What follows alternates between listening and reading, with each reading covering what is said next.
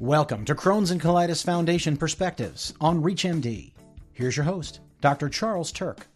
Coming to you from the fourth annual Crohn's and Colitis Congress, which is being held virtually this year, I'm Dr. Charles Turck with ReachMD.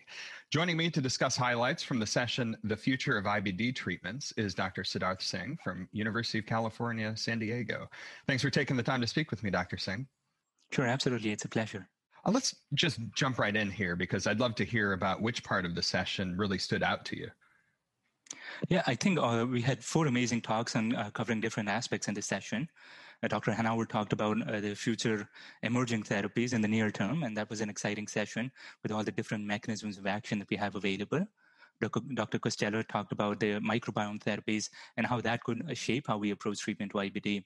Dr. Dubinsky, as always, um, very pertinent talk uh, on some of the key takeaways um, in how we can optimize our current therapies. And Dr. Colombel uh, pushing us into the future of uh, treatments and how we can actually overcome the treatment plateau in IBD.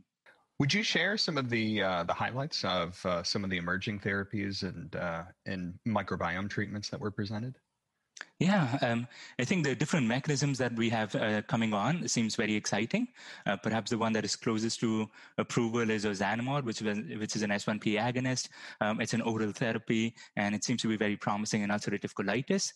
Uh, of course, the selective JAK inhibitors are also uh, pretty close behind, and they offer some hope uh, with potential safety advantages and potentially an efficacy advantage by being able to push the dose. For the microbiome therapies, uh, Dr. Costello shared some of the exciting clinical trial data that has already been published for induction of remission. And he also shared an exciting uh, trial of maintenance therapy, which suggested high rates of durable remission. Um, and then we talked about how uh, the combination of medications with microbiome therapy can potentially uh, harvest the best of both worlds and help us achieve durable remission. And based on what was presented, what are some of the ways that clinicians might get the most out of IBD treatments that are presently available?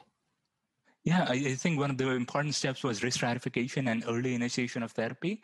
All our medications work best if started early. So if we can identify the people who are more likely to get in trouble, and Dr. Dubinsky shared some exciting tools for that, uh, and intervene early, then it could be um, significant, long-lasting modifying modification of the natural history of disease. Uh, we also talked about uh, treat to target, about uh, selecting the appropriate targets for a patient and then uh, pushing your medications to try to achieve those targets. And during the process, maintaining tight control, not just based on symptoms, but at the simultaneously trying to achieve biochemical and endoscopic remission to again achieve that durable remission. And before we wrap up, Dr. Singh, uh, based on the session we've been discussing, uh, what advice would you give a clinician to help them apply what was presented about optimizing IBD therapy into practice?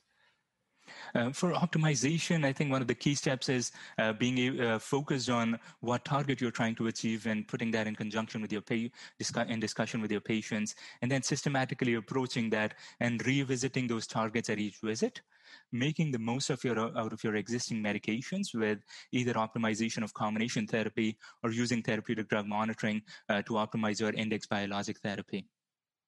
Well, these are just some of the helpful insights gleaned on the future of IBD treatments during the 2021 Crohn's and Colitis Congress. I'm Dr. Charles Turck, and I'd like to thank Dr. Siddharth Singh for reviewing those with our audience today. And thank you for joining us. This episode was brought to you in collaboration with the Crohn's and Colitis Foundation and the American Gastroenterological Association. To learn more about the Crohn's and Colitis Congress, please visit crohnscolitiscongress.org. Thanks for listening